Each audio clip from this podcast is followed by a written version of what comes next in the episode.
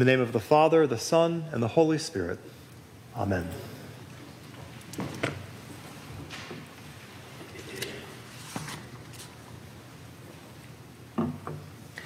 Well, happy liturgical new year, everyone. It's hard to believe that we're already in Advent and that 2020 is finally drawing to a close. It's certainly been quite a year. And this change in seasons for many of us marks the beginning of the Christmas festivities and traditions. And while in any other year I would say to hold off on singing those Christmas carols because it's not quite time yet, you know what? Sing those carols and decorate that Christmas tree because we all deserve it. But I do think we can still hold true to what Advent is all about at the same time. The season of Advent, for many of us, means that we will hear some of our favorite hymns, at least as much as our coronavirus protocols will allow us. Lo, he comes with clouds descending, and O come, O come, Emmanuel, and ransom captive Israel. Two of the stalwarts in the Anglican tradition. Both are very famous and well known tunes and text, and yet both tell very different aspects of what it is we are celebrating during this season. One celebrates the coming of Jesus to reign in glory, and the other implores God to come and dwell with us at the incarnation. These are the two sides of Advent. And we need both of them to capture the tension and the anticipation that marks the beginning of a new church year. Now, people have always been curious and interested in what we call the apocalyptic sayings in Scripture. In Jesus' time, they wanted to know when the end was going to come. Today, we see the same fascination played out in the Left Behind series or even Planet of the Apes. But a closer reading of the gospel this morning reveals that Jesus really isn't interested in about encouraging speculation about this. About that day or hour, Jesus tells us, no one knows, only the Father. Instead, we are to put our efforts into living an expectant life right now by keeping alert and by keeping watchful. Instead of simply just waiting around for the sun to be darkened and the moon to give up its light, just like we would if we were outside waiting for Halley's Comet to show up, Jesus calls us instead to action, to actively wait. And as we'll see in the coming weeks, this action is one of repentance and it's one of mission not simply waiting around for things to unravel when all is said and done.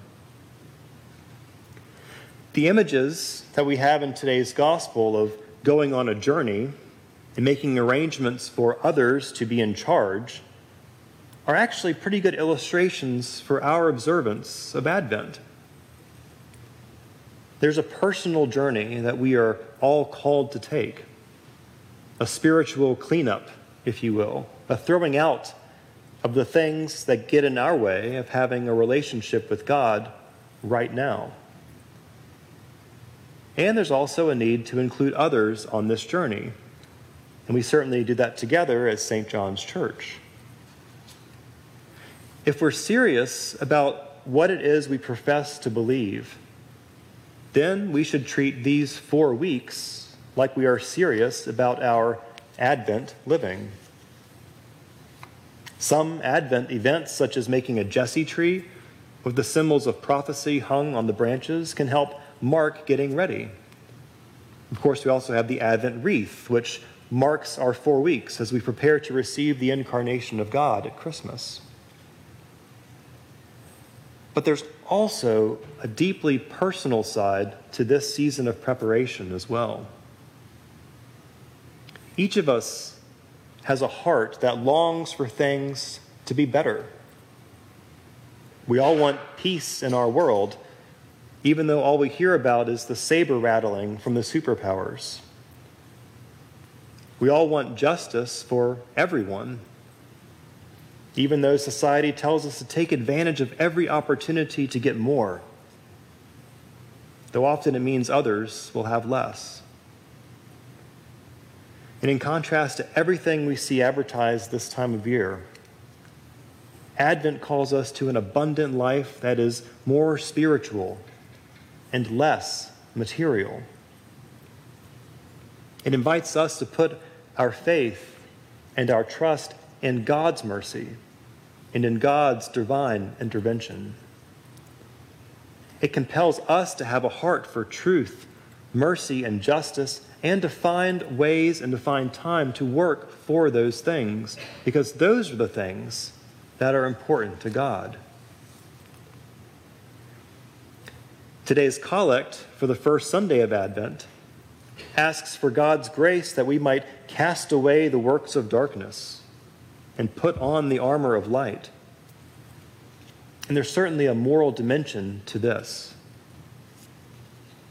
The secrets that we all keep, the lies we tell, and the hatreds that we cherish are all in need of being thrown out. But their replacement with this armor of light isn't necessarily something that just happens by itself.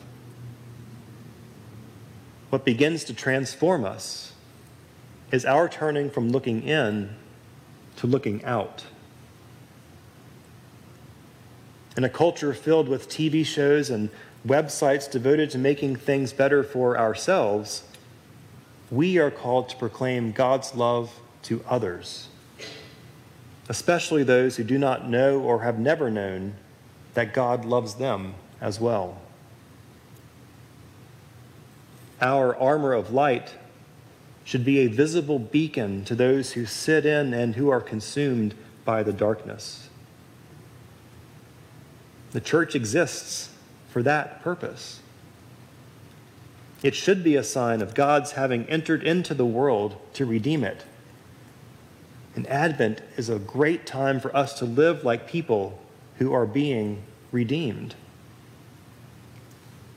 It's a good time to develop new relationships with people outside of our walls.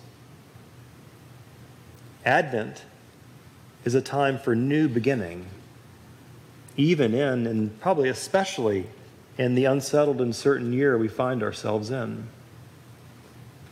It's a time to examine what it is we do here, to see what helps us move out in mission, and to see what keeps us from doing just that. O come, O come, Emmanuel. Emmanuel means God with us. It proclaims a relationship that should and will totally transform us. There are so many others in our world who are seeking this transformation, but they don't know where to begin. And we, as the body of Christ on earth, need to show them.